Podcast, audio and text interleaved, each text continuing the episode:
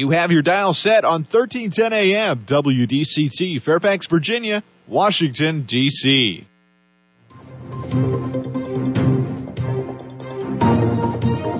워싱턴과 미국 그리고 세계의 흐름을 짚어보는 라디오 워싱턴의 시사 토크쇼 워싱턴 전망대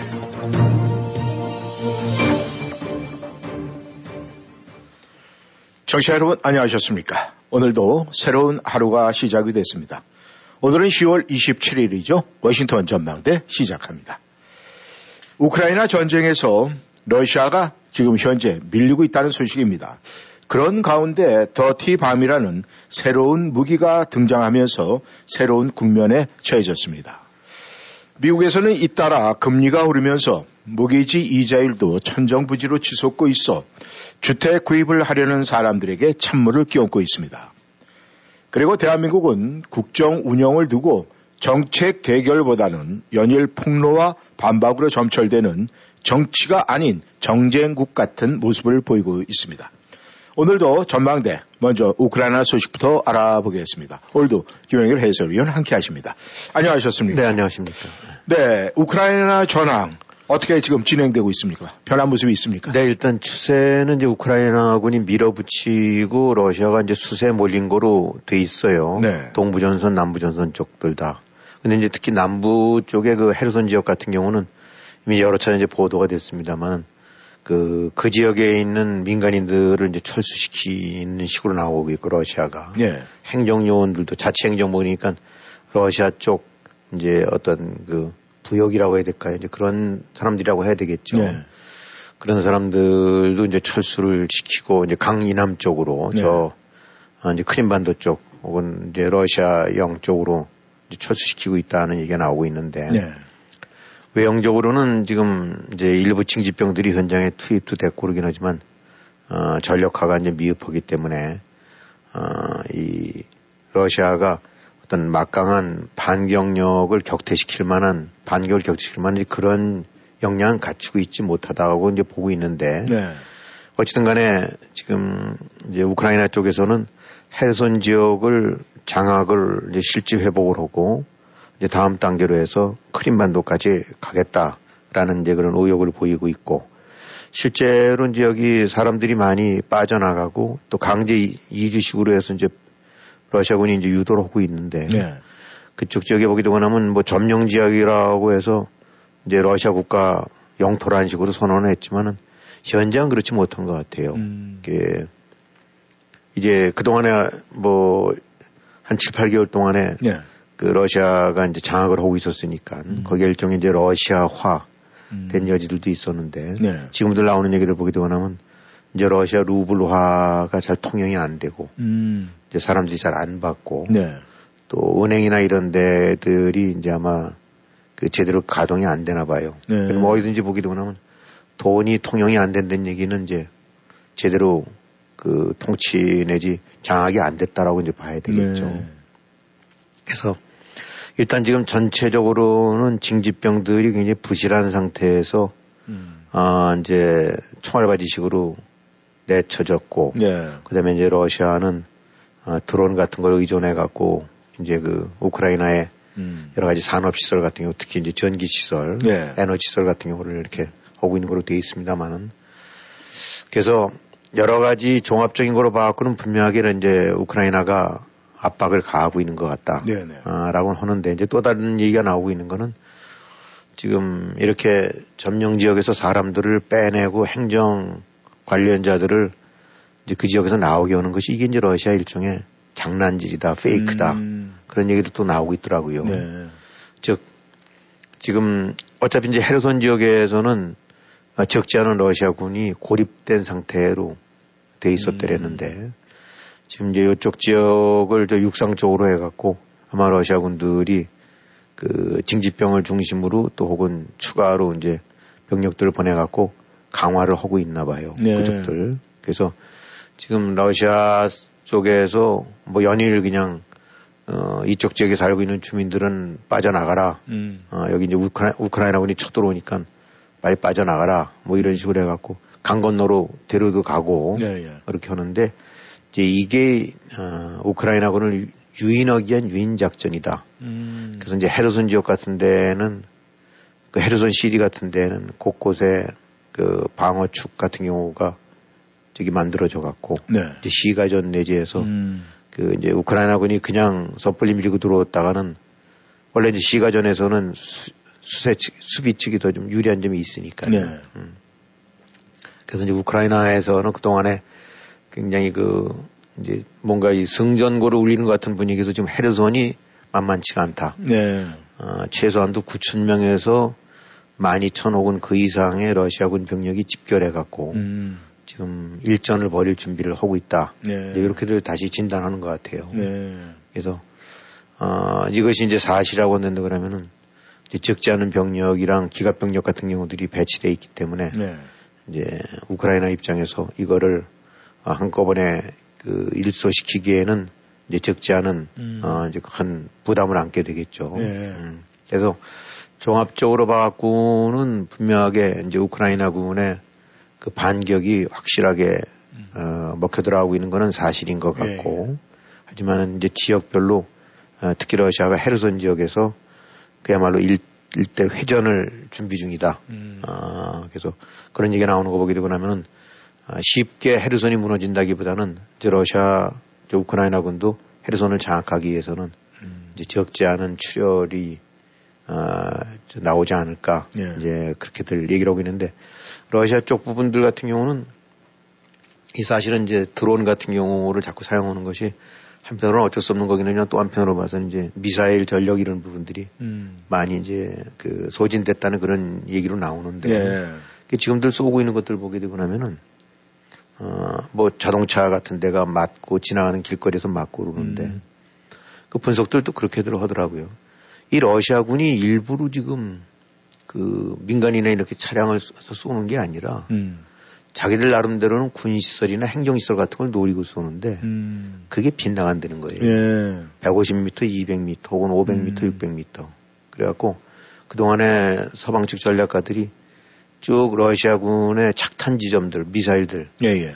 이제 그러 했더니 공산호차라고 그래갖고 실제로 타겟했던 데랑 얼마나 멀- 멀어지느냐. 음. 근데 뭐 요즘 같은 경우에는 그 크루즈라든가 이런 거 항법 장치가 돼 있어갖고 그냥 뭐 우리 시- 저기 화면 같은 거 보게 되고 나면 십자 안에 그냥 그대로 들어가지 그렇죠. 않습니까? 예. 창문을 고스란히 들어가는 음. 식인데 러시아 미사일들이 그렇지 않나 봐요. 예. 1, 200m가 보통이다 그러니까 음. 어떤 면으로 봐서는 얘네들이 지금 민간인을 죽이려고 하는 것이 아니라 음. 쏘기는 시설 노려서 쏘는데 그것이 엇나가서 이렇게 되는 거다라는 뭐 얘기도 있어요. 네. 근데 어쨌든 간에 이 순항 미사일 같은 경우가 몇백만 불씩 하나 봐요. 예. 예, 이제 그 부분들이 많이 재고가 떨어져 갖고 음.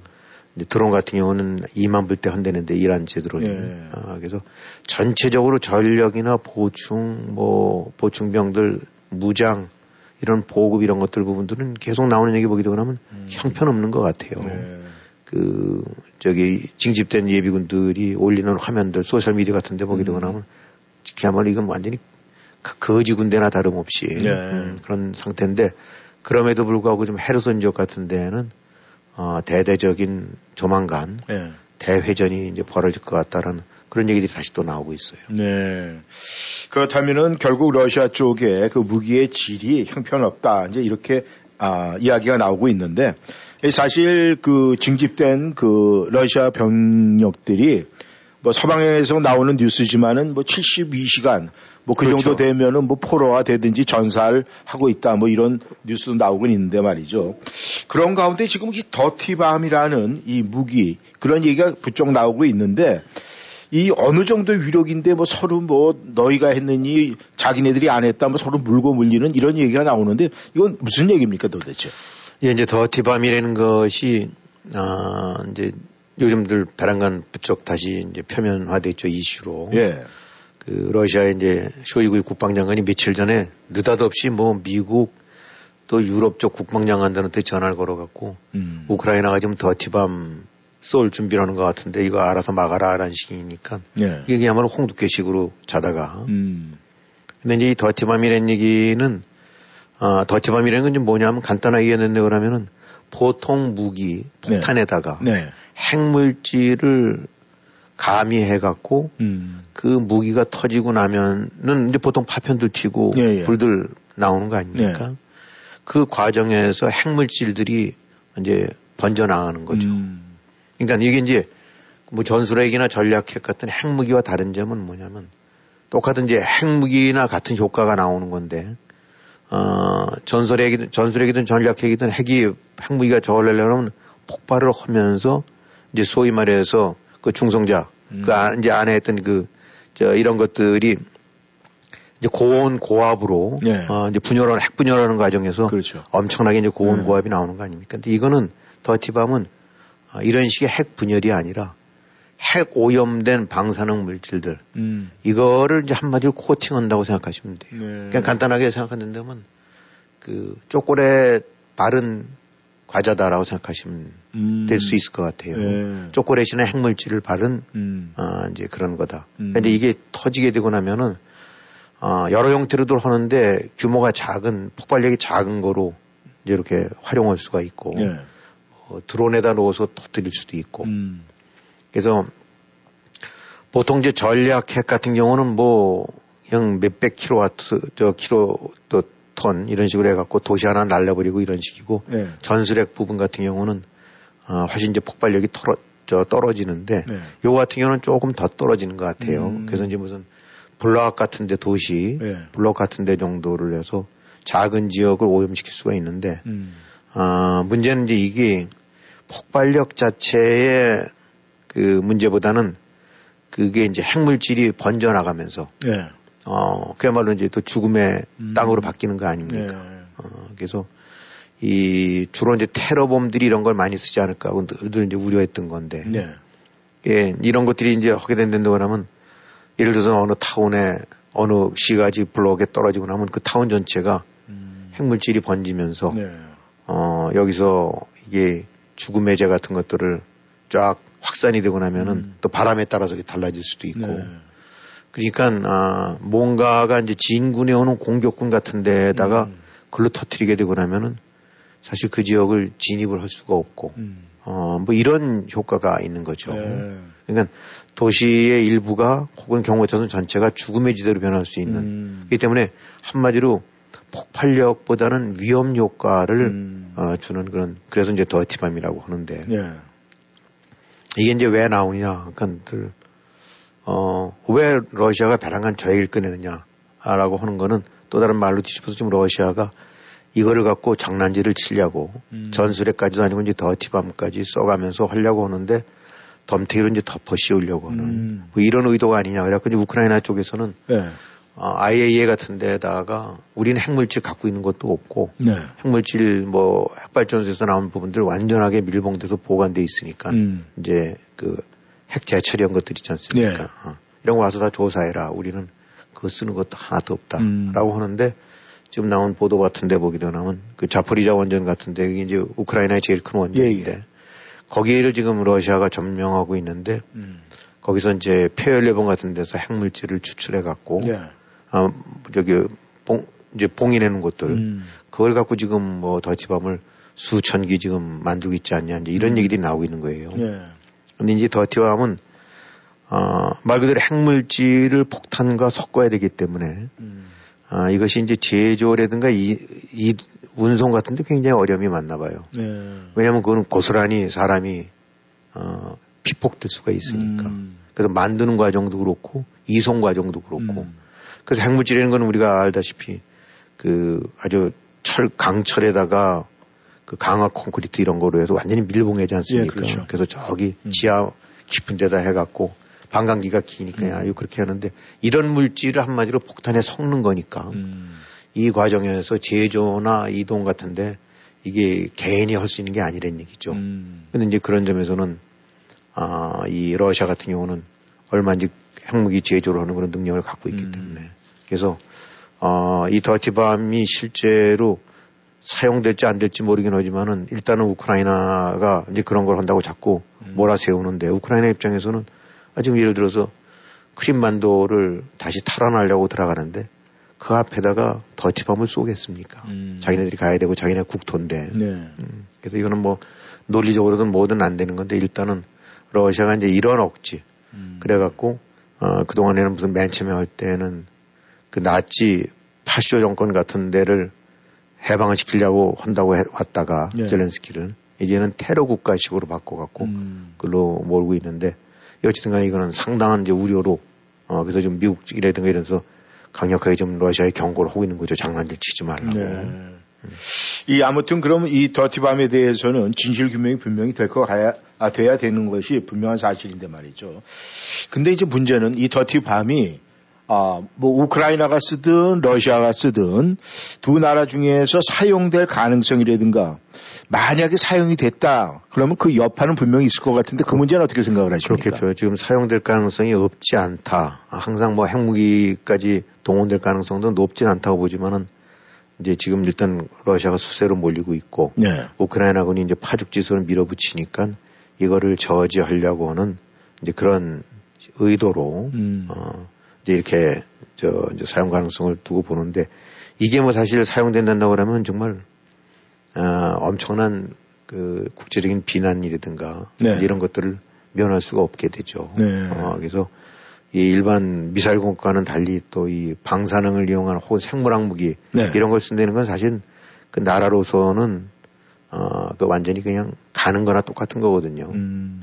근데 왜이 얘기가 나오느냐. 그러니까 실제로 러시아가 쓰기보다는 이런 얘기를 자꾸 띄움으로 인해서 이제 서로 유럽이라든가 이런 데 같은 경우 야 이거 더 밀어붙이다가는 까딱하다는 음. 뭔가 이 좀 더 너무 투머치 가는 게 아니냐 네. 이 정도 선에서 그러니까 어차피 지금 서유럽 국가들이 우크라이나 지원을 하기는 되지만 나라마다 다 입장이 다르거든요. 네. 그리고 어떤 점에서 이제 피로도도 생길 수 있는 거고 네. 미국에서도 얼마 전에 뭐 하원의원들 민주당 쪽에서 30명인가 뭐 음. 레터 보냈다가 그 다음날 취소로 오는 일이 있었는데 네. 즉 지금 푸틴 입장으로 봐서는 마침내 기다리고 기다리던 서방 측의 약간의 균열, 음. 오랜 전쟁 지원에 따른 균열 내지 이런 것들이 엿보일 수 있으니까. 네.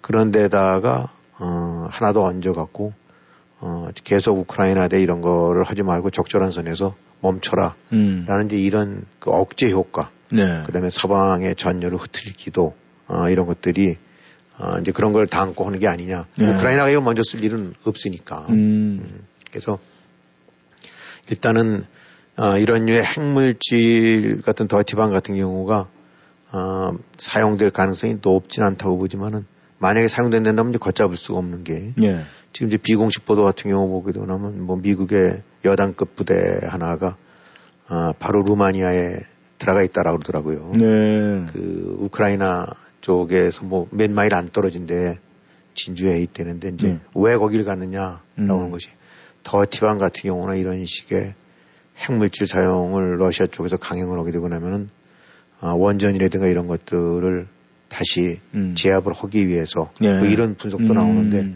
아, 진짜인지 정확한지는 이제 봐야 되겠지만은 어, 결국은 핵물질이 사용됐을 때는 이 전쟁 양상이 다시 또 음. 걷잡을 수 없이 악화될 수 있는 거고 도 이제 격화될 수 있는 거니까 네. 그런 측면에서 굉장히 좀 어, 문제가 되고 있는 것 같습니다. 네. 아무튼 이 러시아와 이 우크라이나 전쟁은 그 현황이 어떤 식이든 이 올겨울을 넘기지 않고 좀 맞춰야 될 것 같은데 아무튼 좀 더 우리가 귀를 기울여서 기다려 봐야 될 것 같습니다. 워싱턴 전망대 청취자 여러분과 함께하고 계십니다. 전하는 말씀 듣고 다시 돌아오겠습니다.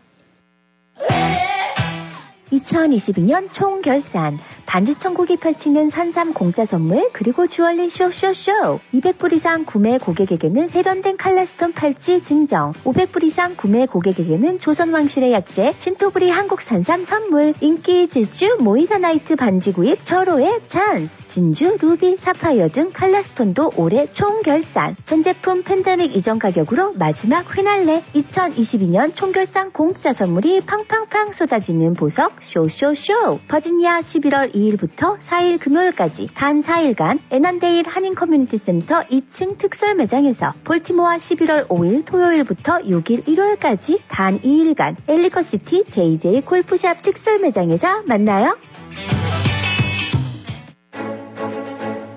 Hi, I'm Jim Miles, the Republican running for Congress in Fairfax. 안녕하셨습니까? 페어팩스 지역에 공화당 하원 의원 후보로 출마한 짐 마일스입니다. 저는 과거 한국의 수원 공군 기지에서 복무한 바가 있고 DMZ 일대에서 전투기를 몰기도 했습니다. 그리고 1988년 서울 올림픽도 즐겁게 참관을 했습니다. 저는 자유와 가족의 가치, 성실한 노동과 세금 인하 및 규제 완화를 추구합니다. 또 무너져가는 공립학교 교육을 상대로 개선을 요구하는 부모들의 권리 확대도 지지합니다. 오는 11월 8일 짐 마일스에게 투표해 주십시오. 이 광고는 버지니아 연방 하원 11지역구 공화당 위원회가 지원합니다. 교통사고 후유증 치료 정확한 선택이 중요합니다. 박이섭 척추신경. 박이섭 척추신경의 박이섭 원장은 미국 최고 권위의 샌디에고 척추건강연구소가 인증한 교통사고 전문 치료 전문의입니다. 목, 허리, 어깨, 다리 등 근골격계 통증 전문 박이섭 척추신경은 보험이 없는 분들을 위한 특별 할인 서비스도 제공합니다. 원장이 직접 치료해드리는 센터빌 박이섭 척추신경 703-543-4810 543-4810 박이섭 척추신경 2023년 1월 1일 바이든 정부의 Inflation Reduction Act가 발효됨에 따라 Medicare Advantage 상품의 선택이 중요해졌습니다. 대상 포진을 포함한 다양한 백신의 무료 접종과 인슐린 약값 월 35불 등 새로운 메디케어 혜택에 대한 정보를 스마트 보험에서 무료 상담해 드립니다. 703-639-0882 703-639-0882 추가적인 메디케어 상품 정보는 1800 메디케어로 연락해 보세요. 걱정 뚝, 안심 up. 언제나 고객과 함께하는 믿을 수 있는 이신욱 공인회계사. 이신욱 공인회계사는 조지 워싱턴 회계학 석사 및 시카고 대학 MBA를 졸업했으며 고객이 보지 못한 부분까지 챙겨드립니다. www.yicompany.com 웹사이트에 접속하셔서 편하고 안전하게 온라인 상담 및 세금 보고 의뢰해 주세요. 각종 세금 보고 및 회계 업무는 이신욱 회계사무실에서 애난데일 한국일보 2층 센터빌 스파월드 건너편 전화번호 888-737 number 1 언제 어디서나 이신욱 공인회계사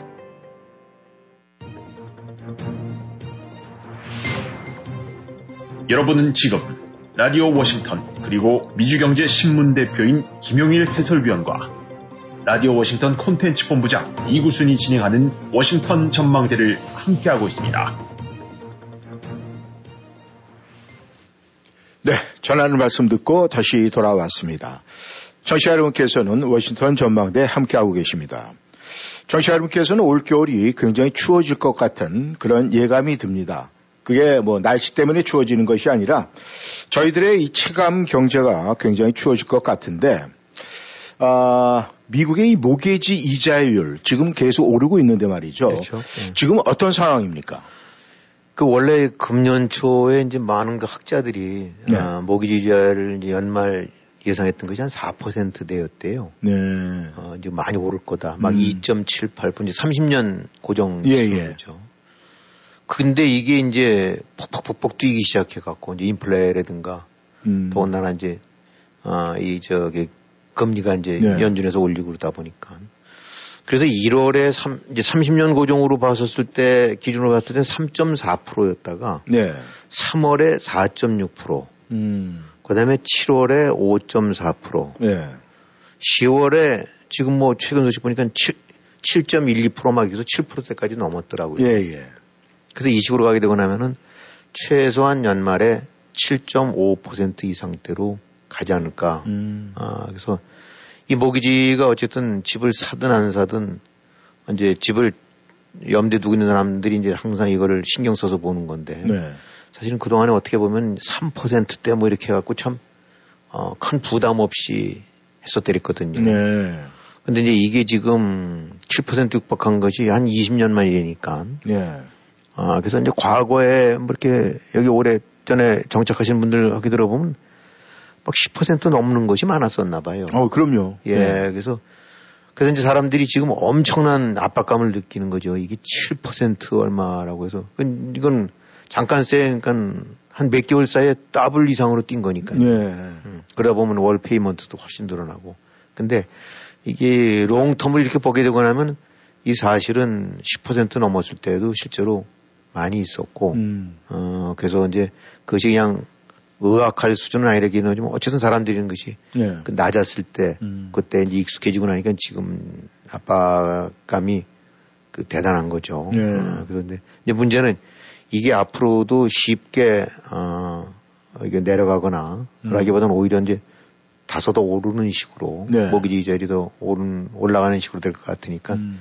지금들 다들 걱정들이 많죠. 예.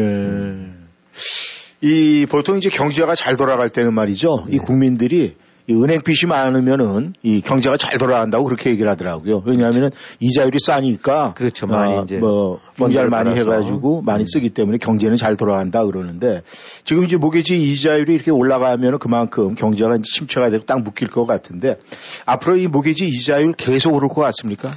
네, 일단은 지금 이게 모기지율이 올랐던 게 이제 한마디로 인플레이션이 지속이 되면서 연준이 금리를 올린 데 따른 것이 일단 가장 큰 원인이라고 이제 보고 있는 거죠. 네. 그 다음에 이제 앞으로 두 번 더 연준이 어, 금년 내에 네. 어, 기준금리를 이제 또 올릴 것으로 좀 예상하고 뭐 음. 0.75%를 올린다거나 0.5%를 올린다거나 해서 어쨌든 지금보다도 더 올릴 거로 보고 있는 것 같아요. 네. 물론 이제 내년도쯤에는 어떻게 될지 모르긴 하지만. 음. 근데 이제 이 그러면 야 이거 그러면 금리 올리면 계속 끝 끝없이 가는 거냐? 네. 이제 걱정들이 많을 것 같은데 일단 그 모기지 이자율에 영향을 주는 요소를 이제 좀 살펴본다고 그러면 인플레이션이라든가 음.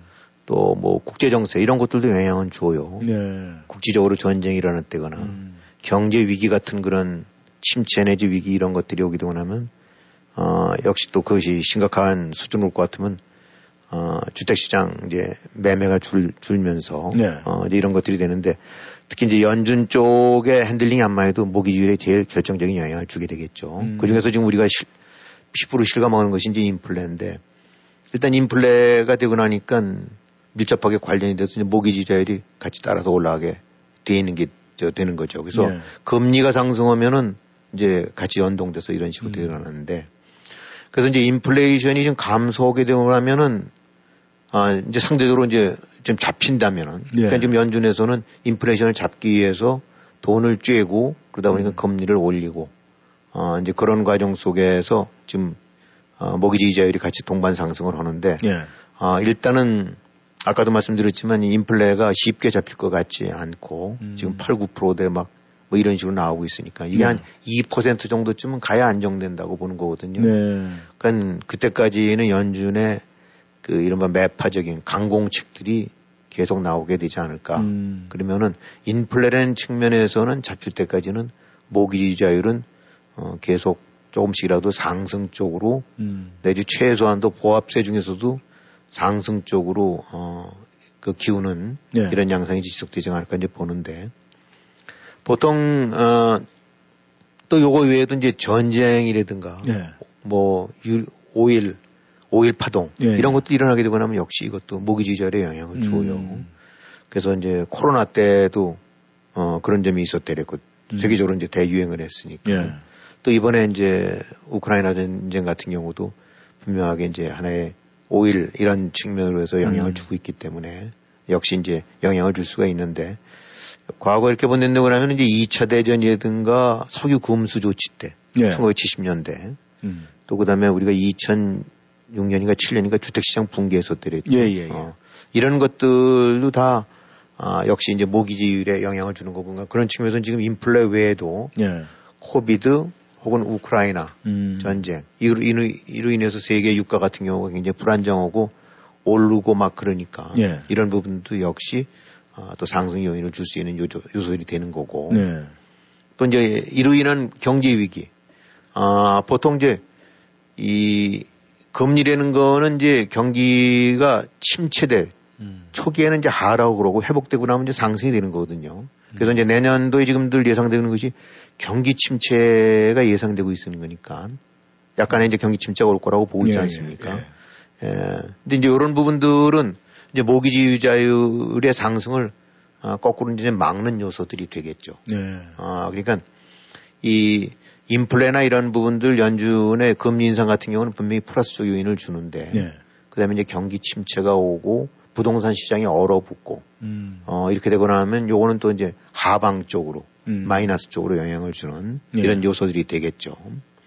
그래서 지금 이제 그런 거를 감안해 봤을 때 지금 모기지 수요 같은 경우는 많이 줄었대거든요. 예. 우선 재용자 같은 경우 확 주, 뭐 재용자로 할 리가 없지 않습니까? 음. 그때 싸게 했던데 그렇죠. 지금 예. 거꾸로 갔으니까. 그래서 그 통계들 나오는 거 보게 되고 나면 모기지 수요 이제 모기지 신청 음. 이런 것이 한 40%가 줄었다니까 음. 재용자까지 포함해서 일단 얼어붙었다고 봐야 되겠죠. 네. 지금 금리 높았을 때니까. 음. 근데 요렇게 되고 나면은 요거는 모기 이자율이 이제 하락하는 쪽으로 영향을 주는 요소들이 되겠죠. 네. 즉 모기지 수요가 급증하게 되고 나면은 역설적으로 오를 수 있고 네. 모기지 수요가 뚝 떨어지게 되고 나면 이제 사는 사람이 없고 음. 융자라는 사람이 적어지고 나니까 상대적으로 이제 그런 부분은 하락 쪽으로. 네.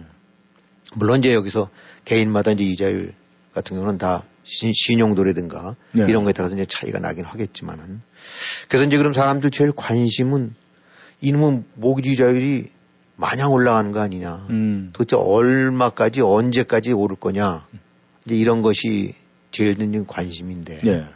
일단 연준이 금리를 앞으로도 더 올릴 가능성이 있다는 거를 본댄다고 하면 분명히 어, 그 부분은 상승시키는 요인이 될 것 같은데 네. 지금 주택 시장이 뭐 누구나 알다시피 확 많이 어, 위축이 됐지 않습니까? 예, 예. 어, 신규 주택 어, 판매도 줄어들고 어, 물론 그래도 가격은 조금 오른다긴 하지만 전체적으로 미국 전역에 걸쳐서 어, 미친 듯이 뛰었던 집값들이 정체되거나 아니면 조금씩 떨어지고 있는 양상으로 가고 네. 요것은 결국은 거래를 중단 저 이제 떨어뜨리고 동시에 모기지 수요를 떨어뜨리는 요소가 되기 때문에 네. 음, 그래서 이런 요소들을 감안하고 된다고 하면 마냥 오를 수만은 없다. 음. 어, 분명하게 상승 요인이 있긴 하지만 예. 하나는 땡기는 요인이 있고 하나는 떨어뜨리는 요인들이 있고 음. 작용이 되고 나니까 그래서 일단 이제 인플레이션이 잡히게끔 연준에서는 계속 공격적으로 나가긴 하겠지만 예.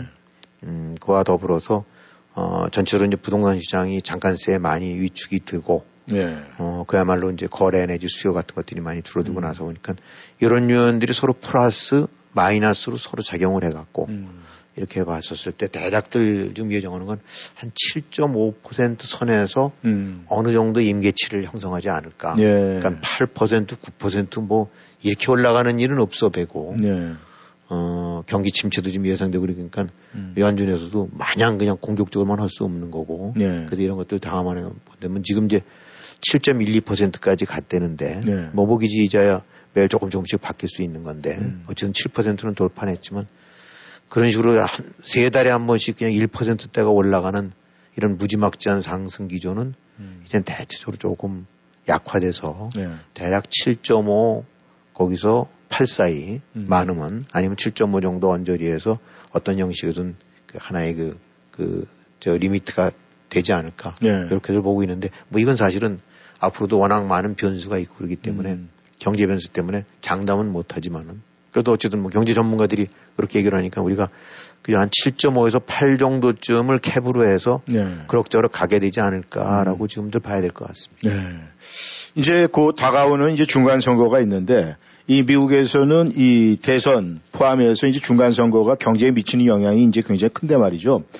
이 내적인 그러니까 내체에서 입장에서 봤을 때 이제 중간 선거에 영향이 좀 있을 수가 있는데 만약에 이게 외적인 요소, 뭐 우크라이나 전쟁이라든가 뭐 중국의 뭐 저 시진핑 주석의 뭐 3년임 뭐 이런 아, 외적인 요소가 있는데 그 중에 하나가 사실 또 우리 북한 핵 문제 아니겠습니까? 그렇죠. 예. 그렇다면은 만약에 요즘에 북한이 이 핵 지금 굉장히 많이 쏴도요. 근데 지금 진짜로 이 북한이 핵실험 추가 뭐 탄도를 높인다든가 뭐 거리를 뭐 높인다든가 뭐 이런 식의 핵실험도 있겠습니까? 그것도 미치는 영향이 있을 것 같은데.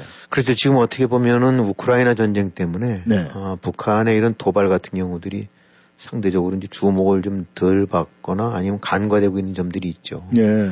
근데 뭐 이제 어쩌면 그것도 벌써 우리도 유, 뉴스돼서 그런지 수시로 쏴대도 이제 별로 놀래지도 않고 음. 그런가 보다들 하는데 지금 한반도 쪽에서는 어, 시진핑이 이제 이 뭐 3년이면은 일종의 이제 중국이 축제 예. 버리는 과정에서 찬물 끼얹는 식의 거를 뭐 그걸 피하게 했다라고 예. 하는데 이제 일단 그게 끝났기 때문에 북한이 뭔가 사고를 칠 것 같다는 얘기들이 많이 나오거든요. 예. 그래서 지금 나오는 얘기들은 어쩌면 중간 선거 미국 중간 선거 이전쯤에 북한이 마침내 이제 7차 핵실험에 그런 도발을 벌이게 될 것 같다라는 음. 얘기들이 나오고 뭐 한국, 미국, 일본 이런 이제 가- 그 주축들이 계속 이제 머리를 맞대면서 이거에 대한 대응 같은 경우들 얘기를 하는데 음.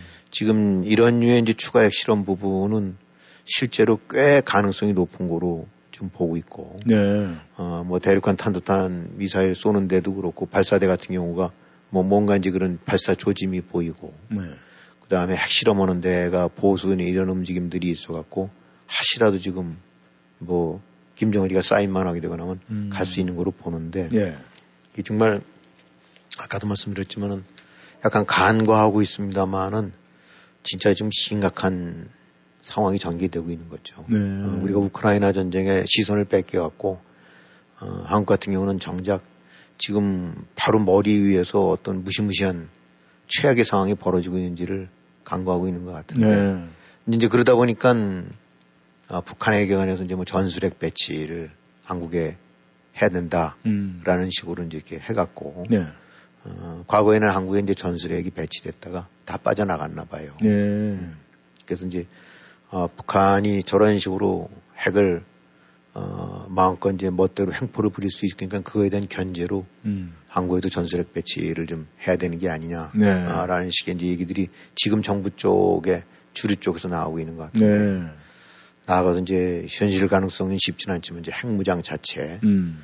어, 근데 이제 어쨌든 지금 그 미국 같은 경우 이렇게 반응을 보이게 되는 걸 보면은 그 저- 한국에 대한 전술핵 배치 같은 경우는 굉장히 꺼리고 있는 것 같아요. 네. 아, 뭐 외형적인 이유는 음. 전술핵 배치를 갖다 했을 경우 무슨 오산이라든가 네. 뭐 청주라든가 아니면 부산이라든가 어딘가 주요 시설 기지라든지 이런데 전술핵 배치를 해놔야 될 거 아닙니까? 그렇죠. 그럼 이제 그렇게 되고 나면은 그게 바로 오히려 북한으로 하여금 타겟으로 어, 딱 지시를 해주기 때문에 음. 어, 억제력이 없다. 오히려 네. 이제 그 공격만 유발할 수 있는 점들이 있으니까. 음. 근데 미국 측 논리는 이 핵이라는 것은 가장 무서운 게 그 핵폭탄이 어디 있는지를 모르게 하는 것이 이제 가장 어, 무서운 거다. 음. 그래갖고 이제 뭐 자기네들 그 핵잠함 예. 이런 데에서 이제 은밀하게 그 잠수함 같은 데에서 이제 발사 미사일 같은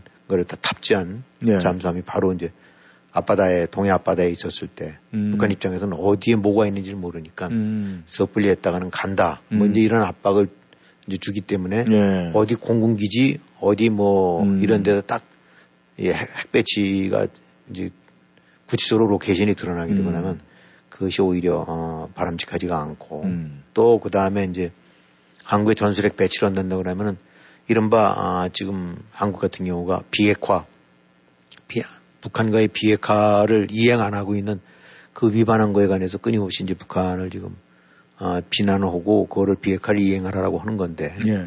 거기에 이제 한국 쪽에 전술핵이 다시 배치가 된다고 하면은 북한으로 하여금 뭔가 명분을 주는 게 아니냐. 예. 니네도 핵 배치했으니까 우리도 뭐 음. 이런 점이 있을 수는 있다고 봐요. 예. 어, 근데 이제 또 한편으로 봐갖고는 미국이 이제 계속 주장하는 것이 야, 우리가 다 우- 핵우산 펼치고 있으니까 니네 신경 쓰지 마. 예. 어, 뭐다 우리가 알아서 막아줄게. 라고 하는 건데, 어, 그것이 뭐 그런 타당, 저, 일개 이제 그런 논리도 있긴 하지만 또 한편으로 이제 핵에 대한 그립을 미국이 절대로 놓지 않겠다. 네. 어, 뭐 이런 류의 얘기도, 있- 그런 측면도 있는 것 같아갖고. 네.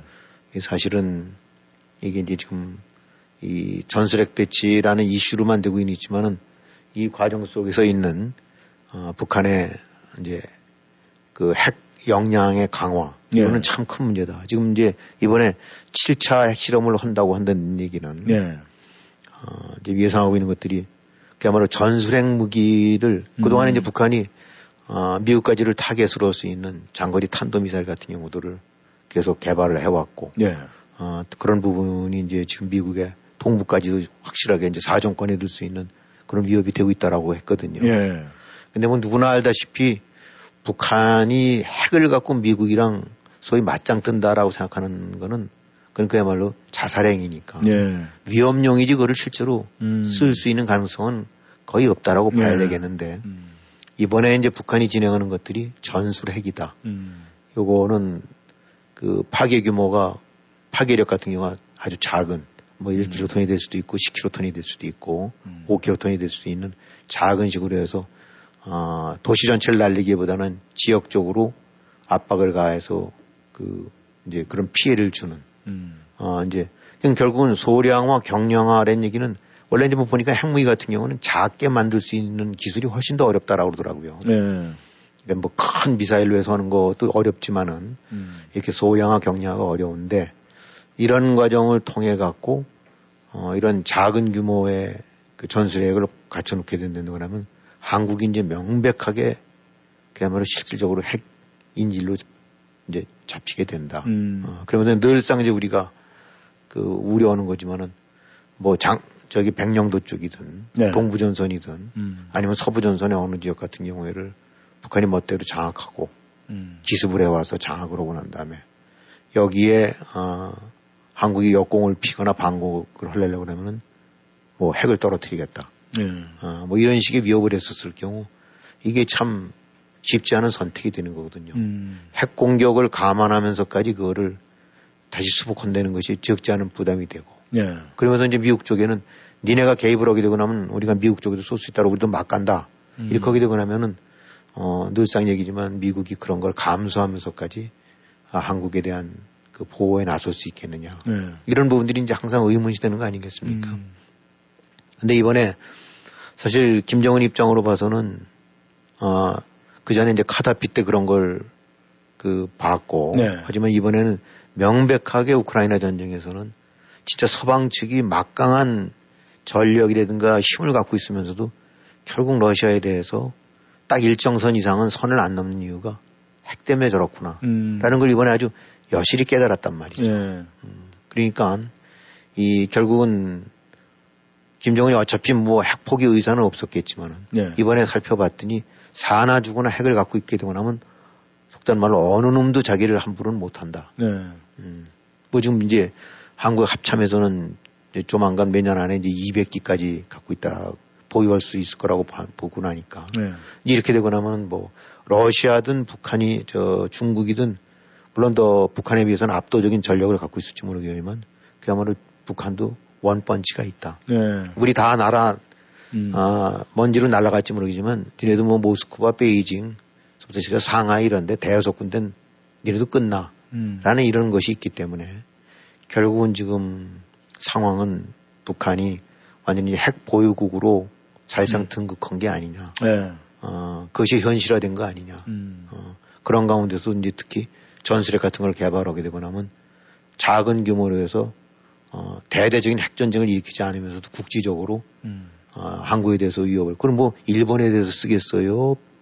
미국에 대해서 쓰겠어요? 이건 당연히 타겟은 한국이거든요. 네. 음, 그러니까 김정은 입장으로 봐서는 핵의 중요성을 음. 더더욱 깨달은 걸 거고 음. 그 다음에 그러기 위해서는 엄청나게 거대한 뭐 이런 거라기보다는 알맞은 크기로 돼서 작은 파괴력이지만은 어, 압박을 가할 수 있는 네. 그런 효과를 가할 수 있는 이런 전술핵. 이게 지금 얼마 안 남았다는 건데 음. 사실 참 아, 이런 부분들 보게 되고 나면은 한국이 지금 어떤 식으로 대처해야 될지가 그야말로 국난이나 다름없는데 네. 이렇게 보게 되고 나면은 이 사실 그런 위기 의식이라든가 음. 그 이상하게 이렇게 보게 되고 나면은 한국은 그 그런 것에 대한 감각이 떨어지는 것 같아요. 네. 어, 모, 모두를 믿고 음. 그렇게 되는지 모르긴 하지만은 아, 이 지금 북한의 얘기 바로 진행되고 있는 양상을 보게 되고 나면 그야말로 한국의 핵과 관련된 안보는 어 그야말로 그냥 이 극도의 이제 그 위기 내지 네. 위험한 상황에 돌입해 있는데도 불구하고 어, 그런 부분들에 관한 국가적인 뭐 어떤 뭐 이런 부분들이 그 논의가 안 되는 것 같아요. 네. 뭐 그냥 뭐 별일이야 있겠냐 뭐 음. 흔히 말하는 대로 뭐 설마 같은 항공에서 쏘게 될까 뭐 이런 식의 네. 또 심지어는 뭐 있으면 다 한반도에 있는 거니까 우리 거 아니냐라는 네. 식의 얘기까지 나온다고 하는데 지금 어떤 핵실험 부분은 어, 지금의 추세로 봐서는 진행이 될 것 같고 네. 미국과 한국 같은 경우나 이런 데가 이제 강력한 대응을 한대는데 음. 무슨 대응이 있을지 그러니까 네. 이제 학자들이나 이런 사람들 이제 현실적으로 물 건너갔다. 네. 이제는 핵 감축으로 가야지 네. 핵 자체를 북한에서 완전히 제거하는 거는 네. 이제 현실적으로 어려워졌다라는 네. 그런 뼈 아픈 진단이 나오고 있는 상황 음. 아니겠습니까? 아, 그래서 이게 어떻게 될지는 모르겠어요. 이 사실 이 이제 이 핵전쟁이라는 것은 이 아마겟돈 정말 어, 지구의 종말을 가리키는 그런 전쟁이다 이렇게 얘기를 하는데 사실 대한민국이 그 핵 전쟁의 어느 중심부의 일부분을 지금 차지하고 있느냐 말이죠. 예. 그럼에도 불구하고 이 한국, 대한민국의 정치판을 바라와 보면은 참 한심하기가 그지가 없습니다. 지금 말씀하신 대로 그 중심부에 있는 우리 대한민국에 처해진 이 국방의 현실이든가 외교적 현실이 눈앞에 보이는데도 불구하고 이건 뭐 또 한국에서는 또 지금 다시 무슨 술자리에 뭐 있었니, 갔니, 안 갔니 이런 걸로 지금 뭐 폭로하고 아수라판이 되고 있는데 참 이거 어떻게 보십니까? 네, 이제 대만 같은 경우가 예를 들어서 이제 한다는데 그러면은 그 우크라이나 전쟁을 보면서 어차피 네. 대만이 이제 고슴도치처럼 뭐 대만이 중국에 대해서 느끼는 핵 위협이라든가 기타 안보 위협은 한국과 북한 사이보다는 비교도 안 될 거 아닙니까? 그렇죠. 나라 네. 크기라든가 군사력, 뭐 국력 이게 게임이 안 되는데도 어, 어떻게 보게 되고 나면 그야말로 그냥 포기하고 손을 놓을 수도 있는 그런 정도로 절대 열세에 처해진 나라인데 네.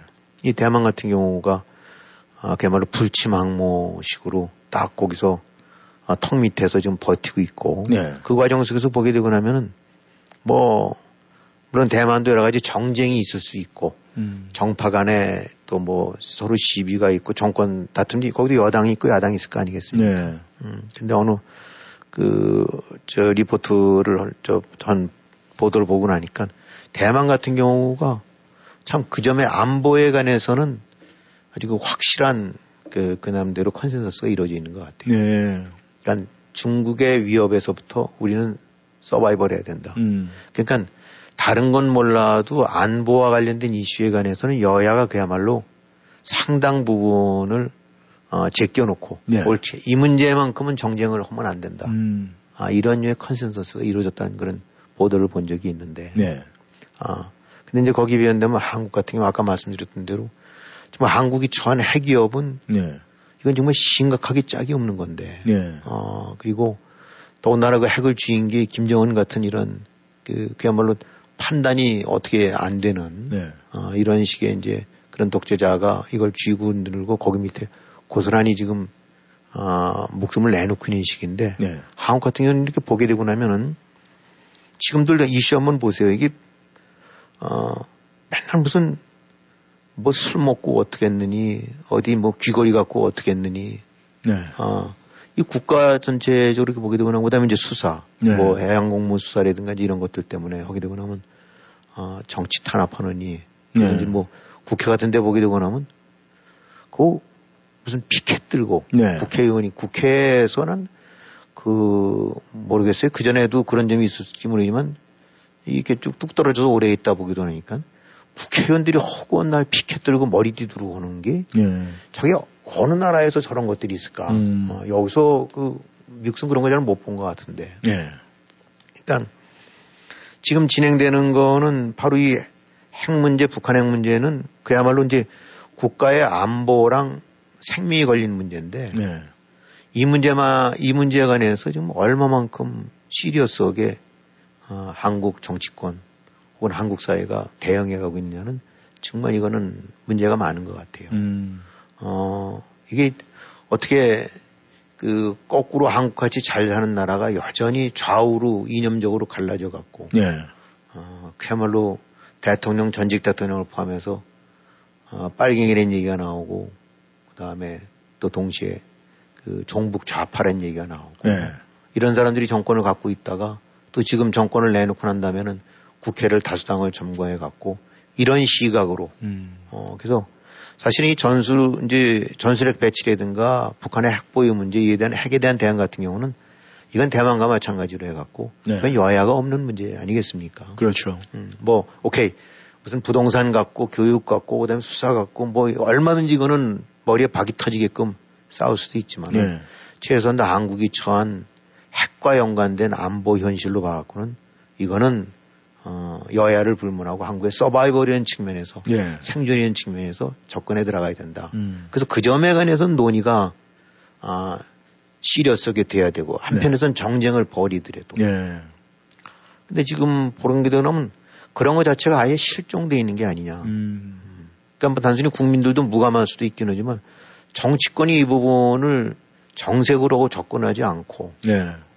뭐 그러다 보니까 뭐 사드 문제 같은 경우도 보게 되고 나면 뭐 동네 마을 주민들이 세상에 사드 배치를 그 저기 바리케이트 쳐서 막고 하는 그런 나라 세상에 어디 있습니까? 음. 어, 국가 안보와 관한 문제를 동네 마을 주민들이 해갖고 음.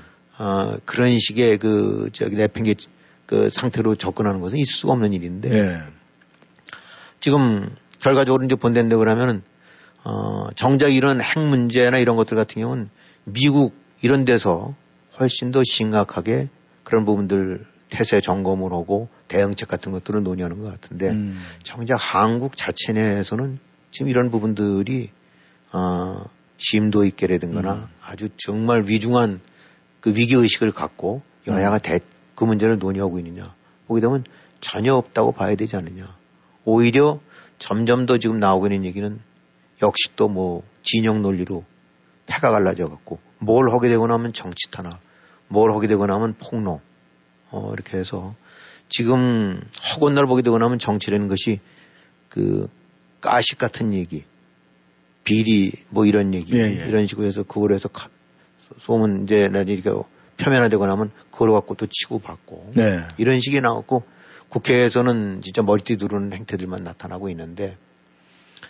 사실 북한 핵이 이 지경이 된 거라고는 아, 어느 한 정권만의 책임은 아니긴 하지만 결국 이제 문재인 전 정권이 가장 큰 책임을 져야 되는데 음. 아, 그 당시 판단을 잘못했다 하더라도 지금의 북한의 현실을 보게 되고 나면은 이건 다시 한번 과거를 둘러보면서 반성도 해야 되고 예. 성찰도 해서 최소한도 이, 이 문제에 관해서는 우리가 어프로치 내지 판단을 잘못한 것 같다. 네. 라는 식의 이게 있어야 될 것 같은데 네. 그런 거 전혀 없지 않습니까? 네. 어, 그리고 뭐 얼마 전에도 얘기했었지만 저 문재인 전 대통령 같은 경우 하게 되고 나면 여전히 대화 평화 음. 어, 북한에게 저지경이 됐는데 예. 지난 몇 년 사이에 그야말로 이제는 언터처블로 돼버렸는데 그래서 이런 측면으로 본다고 하면은 어떻게 한국은 그 소득이든가 문화라든가 뭐 이런 부분들 경제나 이런 측면으로 봐서는 그야말로 세계 10위권으로 해서 가장 중추적인 국가로 발돋움했는데 예.